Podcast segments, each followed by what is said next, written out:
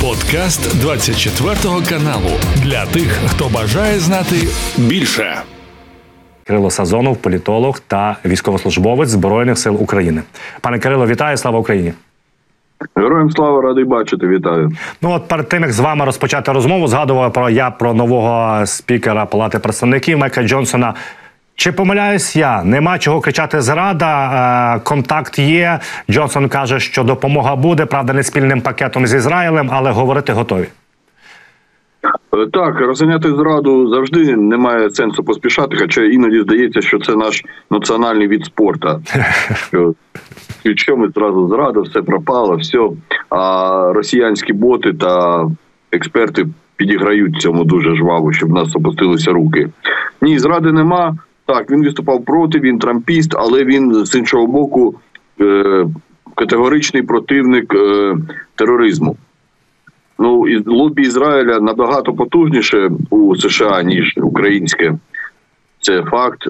Але якщо він противник е, тероризму і вважає боротьбу з Хамасом дуже важливою, то це завдання для нашої дипломатії, для Оксани Маркарової, для тих, хто там буває, переконувати конгресменів, переконувати його особисто, що Росія це той самий терорист, і це буде правда.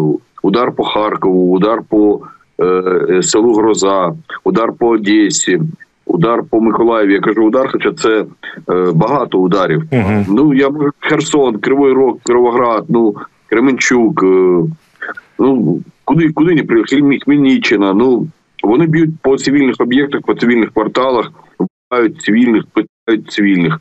Відео з вітанням голови чи розстрілом українських полонених нічим не відрізняється від відео, яке публікував Хамас при агресії на Ізраїль. Тому так наша дипломатія має працювати, не займатися незрозуміло чим, а працювати, працювати, давати результати. І дуже було б непогано запросити його до України. Бо, як показує опит, навіть ті, хто виступав проти допомоги Україні, приїздять сюди, їздять в Бучу, в Макарів, в Балаклею, Мгм. сидячи в метро під обстрілом, міняють точку зору і розуміють, що воно як насправді. А до речі, ви Кирило, ви кажете про лобі, про те, що треба говорити. Потре Маркарові потрібно докладати зусиль. Ну тобто ніхто не каже, що вона не докладає зусиль, але потрібно ну, завжди можна краще, правда ж? Е, Відповідно, е, наскільки є справді дієвим, от те, що ви кажете, розмова з конгресменами, сенаторами е, один на один. Тобто, чи от є політика партії, внутрішня політика партії? Ну тобто. Пов'язана, ми знаємо, що швидко будуть вибори. Чи все ж таки можна переконувати, і вони будуть вносити якісь зміни? Звісно, можна. Ну ви ж медійна людина, ви знаєте, як це працює. Ти переконуєш одного, він переконує інших. Ти переконуєш виборців, і навіть самі найцінніші такі ну політики, які ну зовсім цин- цинічні і зовсім не зважають на якісь е, там загальні цінності, вони орієнтуються на виборця. Тому я вважаю, що є. е, Має бути пул представників дипломатії, громадських організацій, е, інших е, українських чиновників, політиків. Може має сенс додати людей з Міноборони, військових, які мають розмовляти з журналістами, з виборцями, з громадськими діячами в США, у всіх країнах Європи і не тільки Європи, щоб вони доносили наші тезиси і розуміння до усіх, тобто. Е, Посольство України в США, в Берліні, е, в Брюсселі, де завгодно, має не робити розсилку і не робити заяви для тих, кому цікаво, а давати інтерв'ю, коментарі змі і теж не взагалі всім, а навіть на кожну провінційну газету, на кожен провінційний там телеграм-канал, сайт, е, знаходити час, знаходити сили. Вони це цінують, і у всіх є свій читач, свій глядач, свій слухач. А це вже позиція суспільства. З цим рахуються політики, тому що вибори. Вибори постійно. В США вибори кожні два роки, фактично. Угу. Тому цим, з цим треба працювати. І мені здається, що тут ми не вижили того, що маємо, що нам треба. Кирило, якщо говорити про це, от пакет, е, який хоче спікер розділити, пакет допомоги Ізраїлі і Україні, до чого я веду? Що от в північно-атлантичному альянсі сказали наступне: що ну згрубше, якщо можна окреслити їхню заяву, що потрібно якнайшвидше залагоджувати е, війну Ізраїля в секторі Газа і продовжувати підтримувати Україну. Наскільки ви вважаєте, наскільки сильно може вдарити е, війна Ізраїля в е, секторі Газа на допомогу Україні? Чи це окремі паралельні напрямки, які не стосуються один одного? Ну в Росії почали відкурковувати шампанське відразу, що мов все тепер все будуть займатися близьким сходом, а на Україну звертати уваги не будуть. Це виявилось не так. Е, ситуація в Ізраїлі завдяки розголосу, завдяки резонансу по всьому світу. Це знов таки нам мінус, що ми працюємо недостатньо. Не було такого резонансу, але завдяки цьому е- проблема стала більш зрозуміла всім. І е, Україна пішла, як е, кажуть політтехнологи, е, за торпедою в цьому на причепі до цього, і до України стало теж більше уваги. Вона не перемкнулася на Ізраїль, а проблему стали розглядати в цілому. Але зараз розділення допомоги нам не на користь, тому що як казав, у Ізраїля дуже потужне лобі і у пресі, і у сенаті, у політикумі США, і у бізнесі. І Ізраїль отримає допомогу в повному обсязі і дуже швидко. По нас будуть дискусії, тому нам би краще йти зараз з Ізраїлем в одному пакеті, сісти в цей швидкий потяг. Якщо вийде, то це буде дуже добре. Якщо ні, треба буде дожимати. Ми розуміємо, що 60 мільярдів це просили, як кажуть, проси більше, отримуєш скільки треба. Що це така е, цифра ну дуже дуже гарна. Нас влаштовувала б і половина. Ну як завжди, в цій повномасштабній війні з 24 лютого ми завжди намагаємося просити більше, усвідомлюючи, що напевно дадуть менше. Ну але е, як е, пане Кирил показує практика до цього моменту, в нас з'явилось дуже багато е, засобів, таких, яких ми і не очікували отримувати раніше. Там ми говоримо і про авіацію, і про е, певний вид озброєння, і артилерію, і снаряди. Е, пане Кирило, якщо говорити безпосередньо про лінію бойового зіткнення і про Авдіївку, те, що почалося з 10 жовтня, штурма цього нашого міста. Як ви вважаєте, які цілі е, ставить перед собою окупант? Це є ну от е, хтось каже, що це потрібно перемогу, або пропаганді вже нема що жувати, нема що подати. А вже не так далеко і вибори президента Росії. Як би там м, реально не було смішно слів вибори, але все ж таки будують якісь е, е, е, політехнологічні плани, і все ж таки подати щось треба як перемогу Авдіївка. Так, от Авдіївка, це є політичне рішення, це є намагання відтягнути наші е, сили з півдня. Чи е, яка загалом мета е, оцього от штурму Авдіївки? А тут е, не треба вибирати, воно працює все загалом. Одне одне не виключає інше. Мені здається, це моя особиста думка. Що перше, перша така ціль, основна головна мета це політична. Звісно, їм треба якась перемога. По перше, як ви сказали, для внутрішнього. Е, Глядача для того глядача для виборця показати якусь перемогу. Саме тому Путін з Китаю летів не до Москви відразу, а до Ростову. Я ну як медійник у цивільному житті я бачу, що це планувалася така картинка цікава, що Ось прилітає Путін, виходить Герасимов, і в ефірі докладає, що в нас є успіх. Ми взяли Авдіївку, чи оточили, чи просунулись так, що ох. І Путін каже: вітаю з перемогою, і це розносить пропаганда по всіх кутках, і це дуже добре. Але так не вийшло. Тому Герасимов доложив обстановку. Путін сказав: всім привіт. Ось так було це ні про що. І я по-друге вважаю, що справа не тільки у російському виборці, а тому, що вибори будуть президента. У них і Путіну треба якось розігрівати аудиторію. Дуже важлива це інформація для заходу, для наших союзників. -huh. Бо Росія е, вже задіяла, мені здається, ну безмежну кількість своїх так званих консерв, які вмовляють почати перемовини почати перемовини зараз, тут і зараз, без звільнення українських територій, сідати за стіл перемовин зараз та якесь перемир'я заключати. І Путін тисне на союзників. Це він каже. Я його цитую, що український контрнаступ вже зупинився зовсім, не видався, як кажуть, а зупинився. Вони ще будуть щось пробувати, але він зупинився. Все. Тобто сідаємо за стол перемовин, все контрнаступу України немає.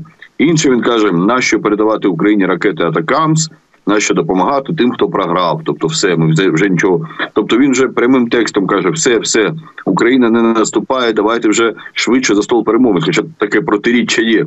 Якщо Україна програє, нащо тобі перемовини? Ось і про це.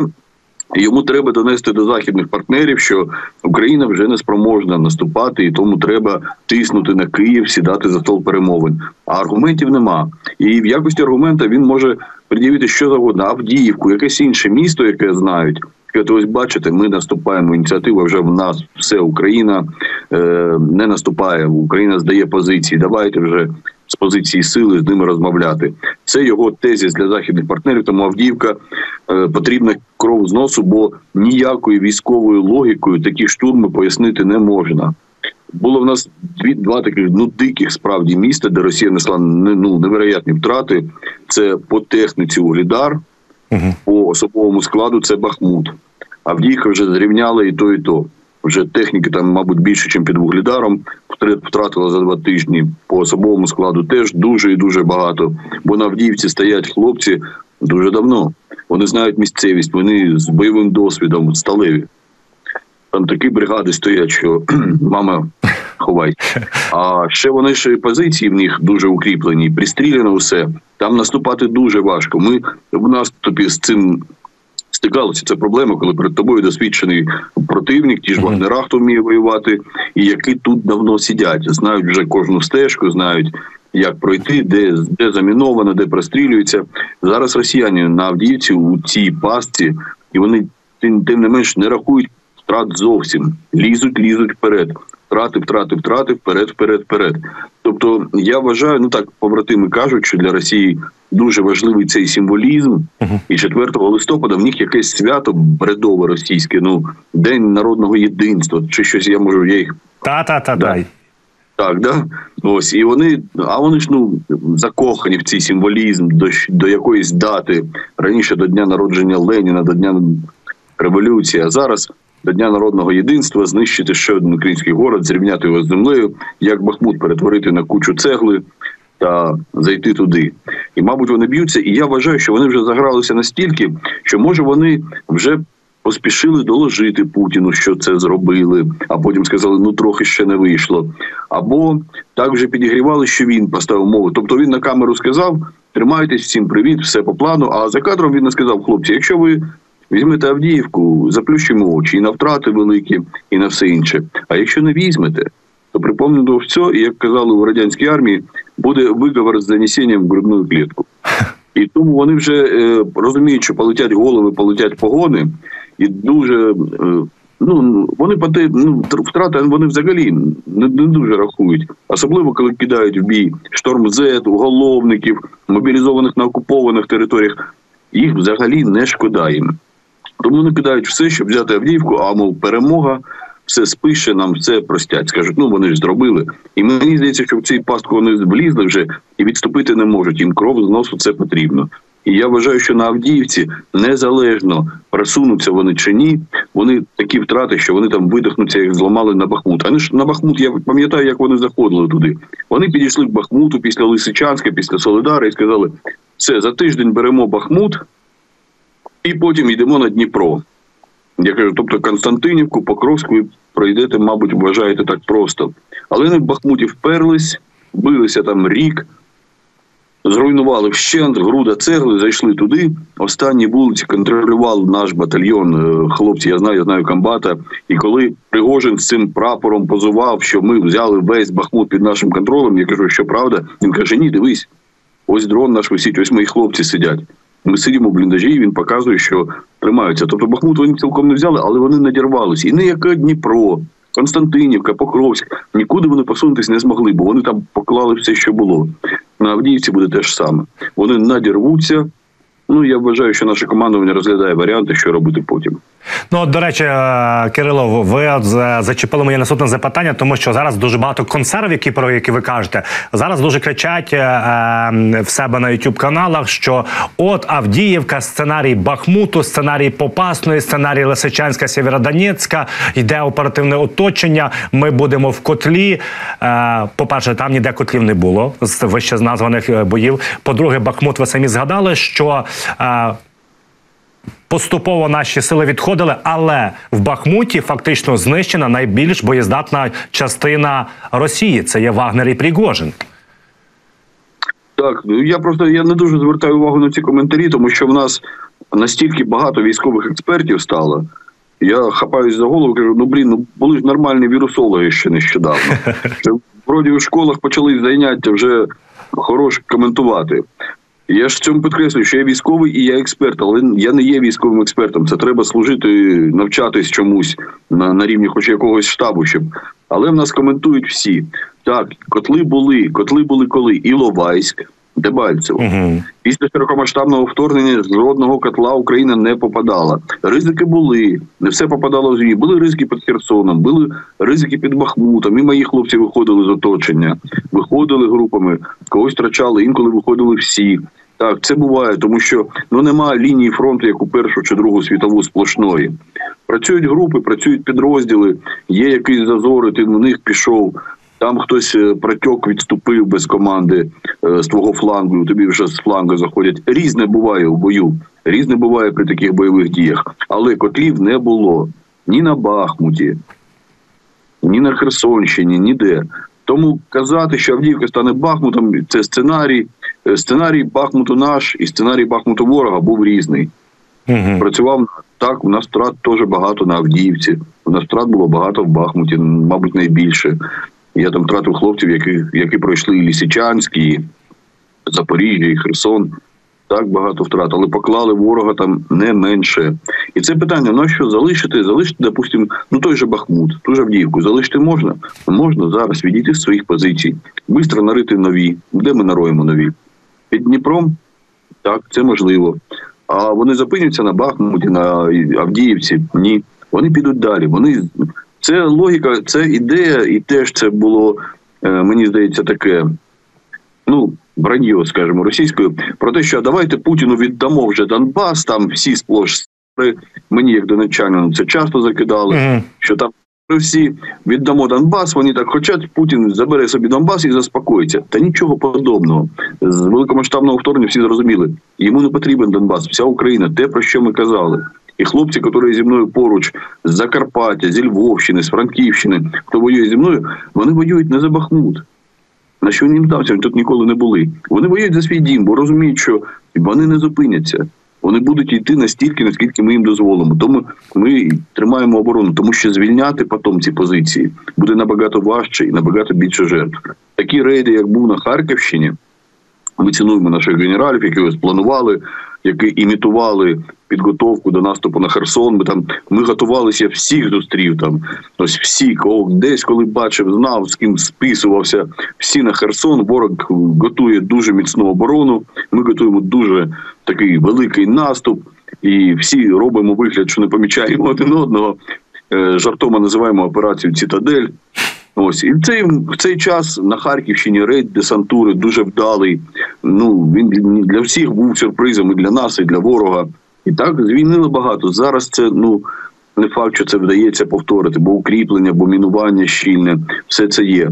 І тому так тримаємо кожний шматок, тому що потім його відвоювати такими ж втратами. Ну власне Кирило, тому що знаєте, це так інфантильно наївно думати, що ворог просунеться і давайте якісь там е, е, мир або зупинимо бойові дії. Ми прекрасно розуміємо, що це призведе до е, того, що він окупається на тих позиціях, які він зайняв свіжі позиції, які вибивати по півдню. Ми прекрасно бачимо дуже не те, що важко, це просто над труд наших героїв. Ну відповідно так.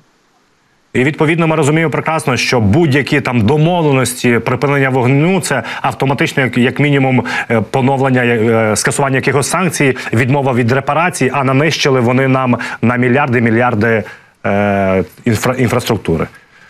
Я вважаю, що навіть гірша ситуація виходить, що зараз мир з Росією неможливий взагалі, можливо, перемир'я.